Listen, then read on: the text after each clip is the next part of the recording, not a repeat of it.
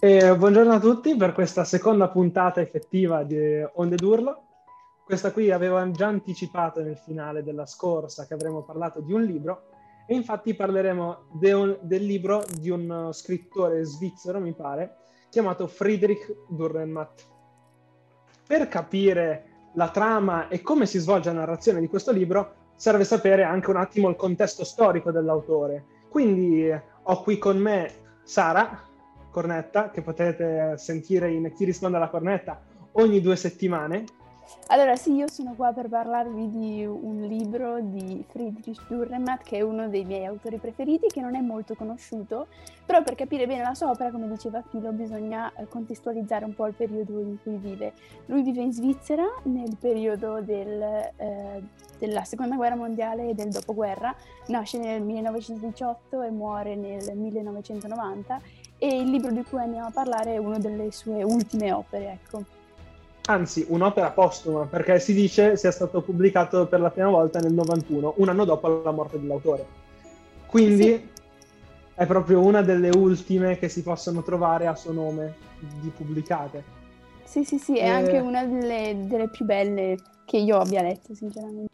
Infatti, per chi non lo sapesse, la mia collega, diciamo, la mia co-conduttrice qui è una patita di Durremmat, infatti continua a dire che è uno dei suoi scrittori preferiti.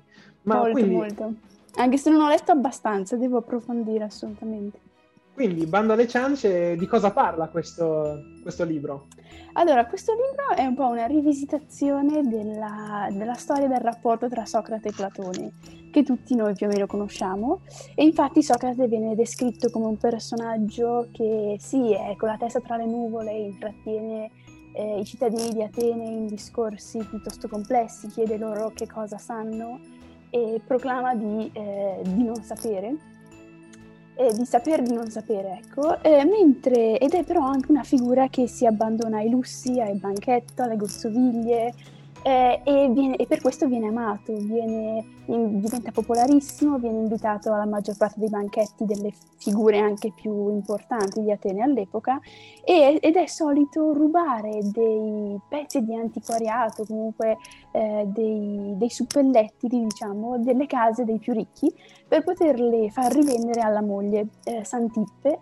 Eh, e viene descritto infatti come una figura che non è ricchissima, non è benestante, al contrario invece Platone viene descritto come una figura aristocratica, pomposa, che però non è popolare, scrive dialoghi, scrive tragedie, eh, scrive poesie, però non piace, non ha successo e nonostante la sua ricchezza e il suo ceto sociale molto alto è geloso di Socrate, è geloso di Socrate, lo invidia e non capisce questa sua popolarità.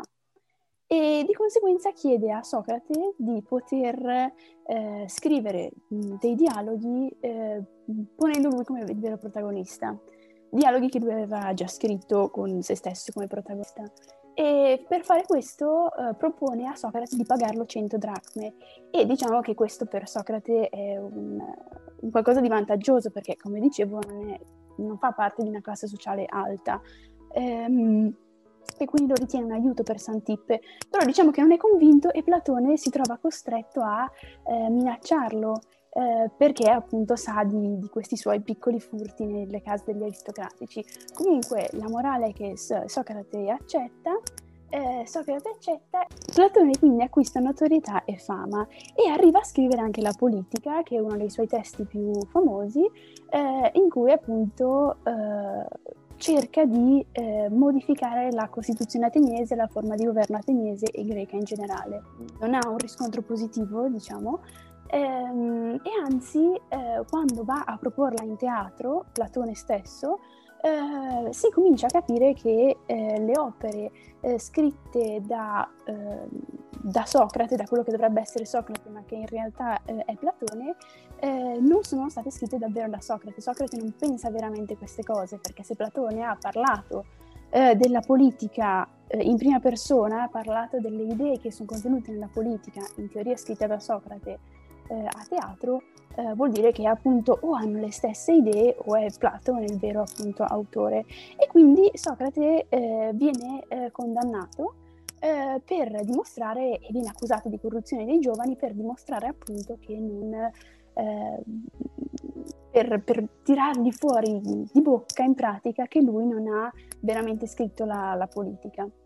E cosa succede? Platone allora gli scrive un discorso, la cosiddetta apologia di Socrate, che Socrate si sarebbe dovuto imparare a memoria. Il problema è che al momento di recitarla sbaglia, sbaglia, si confonde e viene condannato alla fine.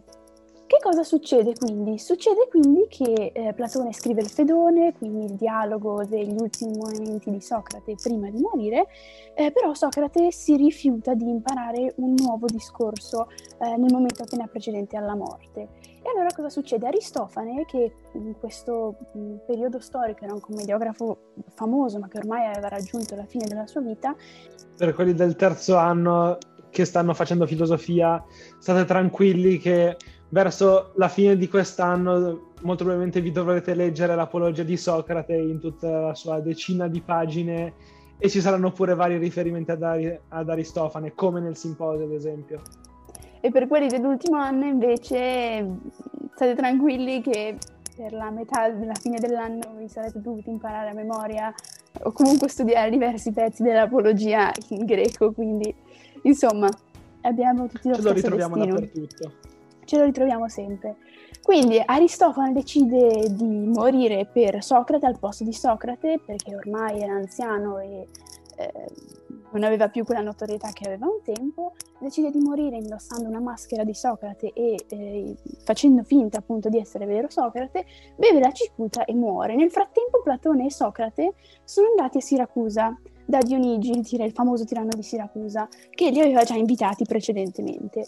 Perché? Perché voleva eh, apparentemente eh, portare l'idea di Stato contenuta nella politica a Siracusa e instaurarla. Il problema è che Dionigi non si dimostra capace e soprattutto non, non si mostra volenteroso di farlo e quindi eh, succede che la, il suo obiettivo era in realtà quello di eh, avere a corte dei, degli intellettuali eh, soltanto per fare propaganda politica, appunto. Il suo obiettivo non è quello davvero di cambiare la forma di governo a Siracusa.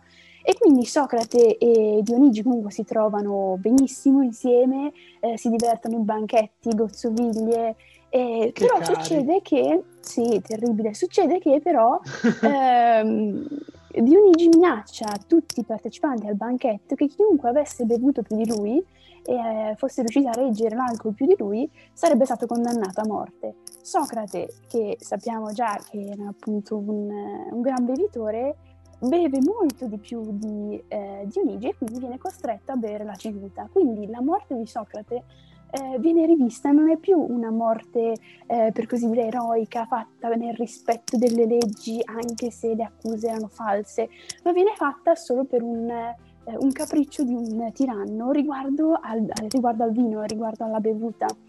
E che cosa succede? Quindi eh, Socrate muore e Platone e Santippe, che erano andati insieme a lui a Siracusa, eh, Siracusa tornano appunto ad Atene. La, la, l'opera si conclude con Santippe che fa un discorso molto importante in cui afferma che nonostante tutto Socrate è sempre rimasto Socrate, è sempre rimasto eh, se stesso eh, con i suoi pregi, con i suoi difetti, non ha mai cercato di essere qualcun altro. Al contrario, Platone di, affermava di sapere e ha messo in bocca a Socrate parole che in realtà sono sue e non si è mai firmato come eh, Platone, ma si è sempre firmato come Socrate, quindi non è stato mai veramente se stesso. E quindi la morale è che Socrate è morto da Socrate. Eh, e non è morto da Platone come sarebbe morto se fosse morto appunto ad Atene dopo il processo. E quindi questo è un valore aggiunto che Durnemat ci vuole dare come morale del, alla fine del libro, insomma. In più Platone non sta vivendo né vivrà da Platone perché non sa essere se stesso. Esatto, no. anche. Comunque trovo molto interessante anche diciamo, l'inversione di queste due figure, dato che Socrate è molto conosciuto per essere il, citando le sue parole, il tafano che dà fastidio ad esempio alla polis la persona, che, la persona che ferma i passanti per chiedere domande a loro, diciamo, dispiacere, per scocciandoli. Invece qui mi affascina molto l'inversione di queste figure. Questa novella, questo racconto. Perché ti ha affascinato co- così tanto? per la metafora di un Socrate che è sempre Socrate, quindi un uomo che vive seco- secondo se stesso ed essendo sempre se stesso in contrapposizione con un altro uomo, se anche è di ceto sociale più alto, oppure anche semplicemente di una più agiato e più privilegiato in sé, non riesce comunque a essere felice perché non è magari fedele a chi sarebbe veramente e non riesce appunto a essere chi sarebbe veramente oppure per qualche altro motivo? Allora, sicuramente questa, questa, affermazione, questa considerazione che fai tu, io la condivido molto, anzi ho apprezzato molto l'idea del, del ehm, raffigurare una persona che punta solo al successo e alla fama senza essere veramente se stesso, eh, una critica alla società molto molto importante e molto forte. Eh, ma importante secondo me è anche l'idea e la forza che Platone mette, non è un personaggio solo negativo. Platone nonostante tutto, anche se non si firma come Platone ma si firma come Socrate, vuole cercare di far passare la sua idea di Stato, di Stato giusto. Eh, può essere considerata come un lato positivo questa perseveranza di Platone, anche se non è giustificabile eh, nel momento in cui eh, si, si, caratterizza come una figura opportunista che pensa solo al successo, ecco. E però l'altra cosa che a me ha colpito molto di questo libro è la reinterpretazione storica, nel senso che eh, un periodo storico come questo, che è un periodo storico che viene studiato almeno da noi studenti nel liceo classico in, in greco, in filosofia, in storia, insomma viene studiato da diversi punti di vista ma la figura di Socrate è sempre stata vista attraverso gli occhi di Platone. Pochissime sono le informazioni che abbiamo su Socrate se non da parte di Aristofane o di pochi altri, ma la maggior parte ovviamente delle fonti viene appunto dai dialoghi di Platone ed è incredibile mh, vedere come non è detto che sia stato così, che non è detto che la figura di Socrate fosse veramente quella figura eh, che Platone ci descrive. Eh, è bello cercare più punti di vista, cercare di scavare nella realtà e andare oltre e non dare la realtà e la storia come scontata, ma cercare di trovare più fonti, più, eh, più punti di vista. E quindi è anche una lezione abbastanza importante per noi giornalisti, comunque per noi persone per noi appunto cittadini e, e, anche uomini appartenenti a una società, è quello di scavare a fondo, di non fermarsi a un solo, eh, una sola opinione e un solo punto di vista. Ecco. Io mi sono fermato un attimo per adesso all'analisi del testo, all'inversione delle figure, no? cioè l'inversione della figura di Socrate, l'inversione della figura di Platone, ma ora che mi ci fai pensare anche la, l'inversione della figura di Aristofane perché si passa effettivamente da un Aristofane che, diciamo, come si potrebbe dire, nella vita reale condanna, Platone, eh, condanna Socrate per tutto ciò che rappresenta, dicendo che è di, il più grande dei sofisti, che, non, che qualsiasi cosa dica è falsa oppure semplicemente a puro scopo utilitaristico senza cercare la verità.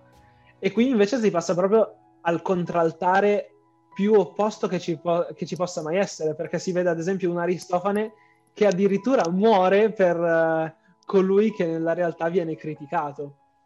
Assolutamente sì, anzi nel libro viene descritto un momento in cui Socrate, la moglie Santippe e Aristofane sono a cena insieme e si dice proprio che nonostante Aristofane avesse scritto le nuvole, a Socrate questa cosa era piaciuta tantissimo e l'aveva anzi fatto divertire. Cioè è proprio una rivalutazione del personaggio di Aristofane e soprattutto del loro rapporto anche lì, o come del rapporto tra Platone e Socrate, non è più rapporto tra allievo, discepolo, in tutto e per tutto nei confronti di, Socrate, di, di Socrate ma è eh, rapporto tra un uomo che corrompe Socrate per poter dire la propria idea e a un uomo a cui invece non interessa, a cui interessa parlare, a cui interessa discutere e anche questo è molto molto importante. Il tutto poi viene descritto con un'ironia pungente e fantastica che è quella, diciamo, è, l'ironia che a me piace, che fa, che fa ridere. Eh, per esempio eh, quando Socrate si sta difendendo eh, pronuncia- in tribunale pronunciando il discorso che ha dovuto imparare a memoria di Platone eh, e si confonde, non si attiene al testo e si dice, anziché spiegare agli ateniesi la politica, aveva osato dichiarare ai giudici che l'oracolo di, Del- di Delfi lo aveva definito il più saggio degli uomini, quando tutti sapevano poi che la Pizia era sua zia.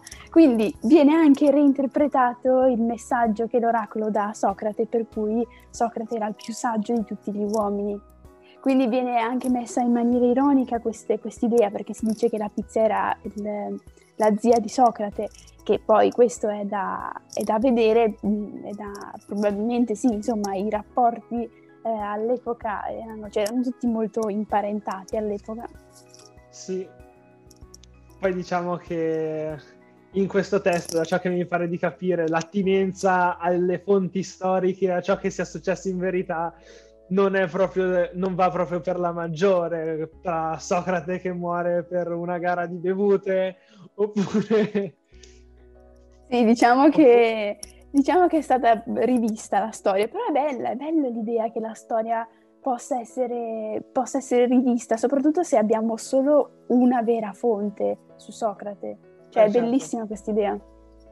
E infatti questo qui è un pensiero personale che faccio io, è un qualcosa che mi viene sempre in mente, il...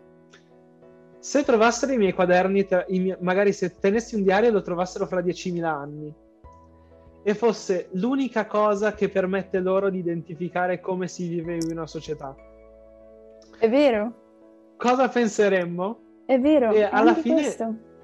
questo. è il giornalismo, se ci si pensa.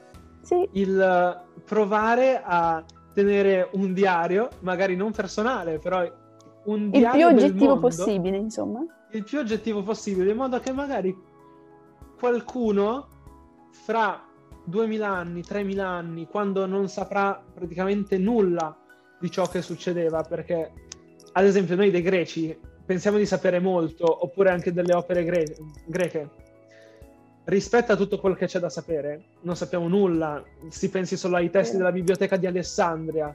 Noi ne abbiamo ripreso una minima percentuale, il resto è andato distrutto. La vita dei greci, ciò che facevano, ad esempio, i loro rituali sociali, noi li conosciamo grazie a iscrizioni su tombe e dipinti su vasi, non abbiamo fonti es- scritte. Oppure orazioni, orazioni che però diciamo che dovevano essere eh, fatte da persone che si dovevano o difendere o dovevano accusare un altro, quindi magari molto spesso non erano oggettive, erano di Infatti, parte chiaramente. Erano di parte. Quindi eh, anche qui ci si ricollega al discorso del giornalismo, si potrebbe dire anche che il giornalismo odierno è come se fosse un'antica orazione, però ne- più neutrale possibile, che cerca semplicemente di esporre i fatti come stanno. È vero, cioè il giornalismo ha come obiettivo quello di dire la verità, il vero storico, come diceva Manzoni, che era ossessionato dalla paura di inventarsi eh, una storia che non fosse attinente alla realtà storica, di inventarsi le cause di alcuni eventi storici, di inventarsi ehm, la descrizione di sentimenti, eh, di passioni che magari non sono realmente esistite. Però, quindi sì, raccontare il vero storico, però è molto difficile eh, che i, si riesca a raccontare soltanto la realtà in maniera oggettiva perché ognuno di noi ha un punto di vista diverso, quindi per quanto ci si può provare, però è anche giusto mettere qualcosa di proprio. Magari in un testo oggettivo si può cercare di, di, di iniziare, di dare un tono il più oggettivo, il più eh, obiettivo possibile, però mh, qualcosa di proprio c'è sempre, ecco, ed è giusto no, che ci in, sia. No, infatti, secondo me il connubio perfetto sta nell'oggettività dei fatti e poi nella propria interpretazione. Quindi i fatti che accadono devono essere chiari, lindi, puliti e semplici, comprensibili e senza alcuna impronta. Poi le elaborazioni ovviamente che si fanno sui fatti devono essere per forza personali, se no, sare- se no vivremmo in un mondo di eh, relazioni scolastiche. Quando tra i banchi di scuola ci chiedono, scri- dopo essere andati in laboratorio di chimica, prime mi dispiace perché non sapete cosa, di cosa sta, stiamo parlando perché siamo tutti bloccati a causa del covid però ci andrete anche voi un giorno. E ad esempio la mia prof di scienze certe volte mi ha chiesto di fare una relazione sul, sugli esperimenti che abbiamo fatto. Vivere in un mondo in cui il giornale è pieno di relazioni da laboratorio non sarebbe così arricchente come potrebbe essere. Perderebbe anche l'interesse da parte del, del sì, pubblico, ovviamente. Sì, sì, sì, è vero, è vero, questa cosa è assolutamente vera. Ehm... Quindi la puntata di oggi si chiude qui, almeno la rubrica di libri. È stato un viaggio molto interessante perché siamo partiti da un effettivo libro, poi abbiamo, ne abbiamo elaborato i concetti e a un certo punto siamo finiti pure a parlare di giornalismo, chissà come. Perciò noi ci salutiamo qui. Io ringrazio Sara Cornetta. Io ringrazio Sara Cornetta per essere stata qui e per averci illustrato questo libro. Ciao a tutti, grazie a te Fido. E adesso penso che ascolterete la rubrica Memese fatta da Giacomo Massone. A te la linea. Eh, buongiorno a tutti benvenuti a questa rubrica che è il Memese. La rubrica del Memese eh, abbiamo deciso di farla noi come urlo, in realtà in particolare io, che la condurrò quasi sempre, anzi probabilmente sempre, una rubrica in cui abbiamo deciso di parlare, cioè ho deciso di parlare dei meme tutti noi conosciamo, immagino, i meme. I meme sono una forma di umorismo e di mm, anche a volte satira, eh, piuttosto diffusa eh, che si è diffusa molto con l'avvento dei, dei social e di internet. Um, questa rubrica parlerà più o meno ogni volta uh, dei meme in generale oppure di uh, un meme particolarmente famoso o anche di meme che sono memese, appunto il meme del mese, che è di solito il meme che è mh, la base di meme eh, che sta particolarmente andando in, que- in, questo periodo. Oggi in realtà, dato che è la prima, prima volta in cui c'è questa rubrica, ho deciso di parlare di, dell'origine dei meme. Mm, il meme, in quanto meme, eh, non nasce come, come, battuta, come scherzo, come presa in giro, come, con, con, il suo senso umoristico. Nasce in origine, mm, cioè viene definita la parola meme proprio, eh, in un libro di Richard Dawkins, che a differenza di quanti si aspetti è un libro di genetica. Ora, non so quanti di voi facciano genetica o l'abbiano già fatta, di solito io, io sono in quarta e la sto facendo adesso. Um, si basa tutto sui geni. Eh, quello che in realtà analizza il libro, che sono un, un, po' di capitoli, in realtà un solo capitolo parla di meme, il tutto il resto del libro parla dei geni, di come funzionano i geni e dell'evoluzione. Libro bello se vi interessa l'argomento, libro brutto se ve lo dà la prof da leggere. Um, il capitolo però sui meme, in realtà eh, Richard Dawkins ne parla eh, partendo da un altro presupposto. Lui considera i geni come ehm, nel suo libro Il gene egoista, considera questi geni come eh, parla di come i geni si sopravvivono durante l'evoluzione e di come, di come i geni si trasportano lungo il tempo e di come sopravvivono appunto. Il principale mh, considerazione che fa, la principale caratteristica che devono avere è saper imitare e eh, imitare le cose migliori eh, lui sostiene anche che il, se, lui, se noi andassimo su Marte e trovassimo una forma di vita, eh, questa forma di vita probabilmente, anzi quasi certamente, si baserebbe su una cosa che probabilmente non sono i geni, magari non hanno il DNA, però in ogni caso funzionano in modo simile, cioè imitando le, le cose migliori e, co- e, e, sempre copiandosi a vicenda. Eh, per, per, dato che lui non può andare su Marte, eh, fa un, Dawkins fa un altro esempio parla di, eh, appunto dei memi, memi plurale, eh, che sono secondo lui, ehm, come dire, eh, una specie di gene della cultura umana. Cioè il meme, non intendiamolo come meme umoristico, ma meme inteso come concetto de, di, di, di diffusione della cultura, è un'idea che è molto interessante e facilmente condivisibile, quindi facilmente imitabile e quindi facilmente comprensibile a tutti. Un meme perché funzioni deve facilmente essere riconosciuta, facilmente riutilizzabile e quindi attraverso questo continuo riutilizzo, continuo utilizzo in nuove situazioni e continua copiatura, appunto, si può diffondere facilmente in tutti quanti. Quindi è un'idea che si diffonde in modo virale. Appunto, eh, i meme più diffusi al momento si vengono anche detti è una cosa che è nata virale. Anche questa qua deriva dalla genetica, sempre dalla, dalle scienze arriva tutto, perché il virale, la diffusione, come purtroppo sappiamo abbastanza bene, dato questa incredibile epidemia di virus, appunto, si diffonde molto velocemente. Per questo motivo le battute eh, intese come sono adesso, quindi con una scritta e un'immagine, vengono chiamate meme, perché l'immagine in sé può essere applicata a tante situazioni diverse, può essere copiata in tante situazioni diverse. Quindi, ad esempio, facciamo l'esempio del meme di Tom, di Tom e Jerry che guarda spaventato eh, verso il basso che penso tutti quanti abbiano visto, oppure la donna che urla contro il gatto. Sono tutti quanti meme che tutti quanti riconoscono, ma che in sé non hanno motivo, ma se li scrivi, puoi scriverli sopra qualsiasi cosa, prenderanno la, il senso che vuoi tu, e quindi tutti quanti potranno condividerli, tutti quanti li imitano, perché è tutta un'imitazione. Qualcuno ha un'idea giusta, gli altri la imitano e questa cosa si diffonde. È il metodo principale di diffusione dei meme. E questo è quello che sono i meme in fondo. Eh, questa rubrica adesso è già finita in realtà, dato che sarà semplice e corta. Adesso vi ricordo di seguirci su, su Instagram appunto, dopo fra i meme potete anche seguire noi.